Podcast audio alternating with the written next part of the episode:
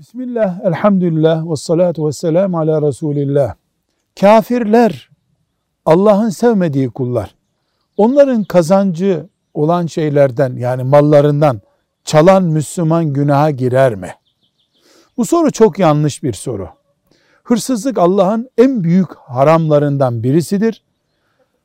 Hırsızlık yapılan şeyin sahibinin Müslüman olması, kafir olması, kadın olması, erkek olması veya genç olması, ihtiyar olması diye bir ayrım yoktur. Önemli olan hırsızlığın yasak olmasıdır. Dolayısıyla Müslümandan çalan da hırsızdır, kafirden çalan da hırsızdır. Velhamdülillahi Rabbil Alemin.